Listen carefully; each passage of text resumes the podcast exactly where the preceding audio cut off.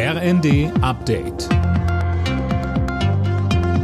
Stündlich neu. Auf den Punkt informiert. Ich bin Mia Hehn. Guten Tag. Bundeskanzler Scholz hat sich dafür ausgesprochen, dass EU-Beitrittsgespräche mit Nordmazedonien und Albanien geführt werden. Er sagte bei seinem Besuch im Westbalkan, Hier sind viele, viele Anstrengungen unternommen worden. Nordmazedonien genauso wie Albanien haben es sich verdient, dass jetzt diese konkreten Gespräche und Verhandlungen auch aufgenommen werden und nicht immer weiter verschoben werden. Bulgarien blockiert den EU-Beitrittsprozess.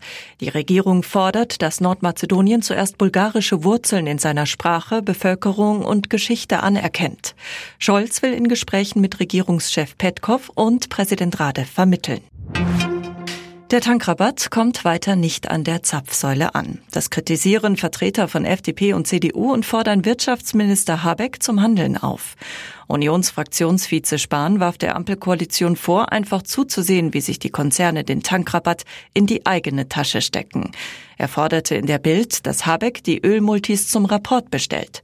Und der FDP-Fraktionsvorsitzende Dürr sagte, Habeck müsse mit dem Bundeskartellamt dafür sorgen, dass die Entlastung bei den Kunden ankommt. Die Grünen im Bundestag fordern, die Hartz-IV-Sätze anzuheben. Hintergrund ist die hohe Inflation, die vor allem die ärmeren Bevölkerungsgruppen belastet. Anna Löwer. Die Vorsitzende der Grünen-Fraktion Hasselmann sagte den Funke-Zeitungen, die gestiegenen Preise machten sich längst an der Supermarktkasse bemerkbar. Das seien heftige Einschnitte für Menschen mit kleinem Einkommen wie Alleinerziehende, Menschen in Grundsicherung oder mit kleiner Rente. Ein erster Schritt zur Entlastung wäre eine Anpassung der Hartz-IV-Regelsätze, so Hasselmann. Das sieht auch der Sozialverband VDK so. Grundsicherungsempfänger müssten dringend finanziell entlastet werden, so Verbandspräsidentin Bentele.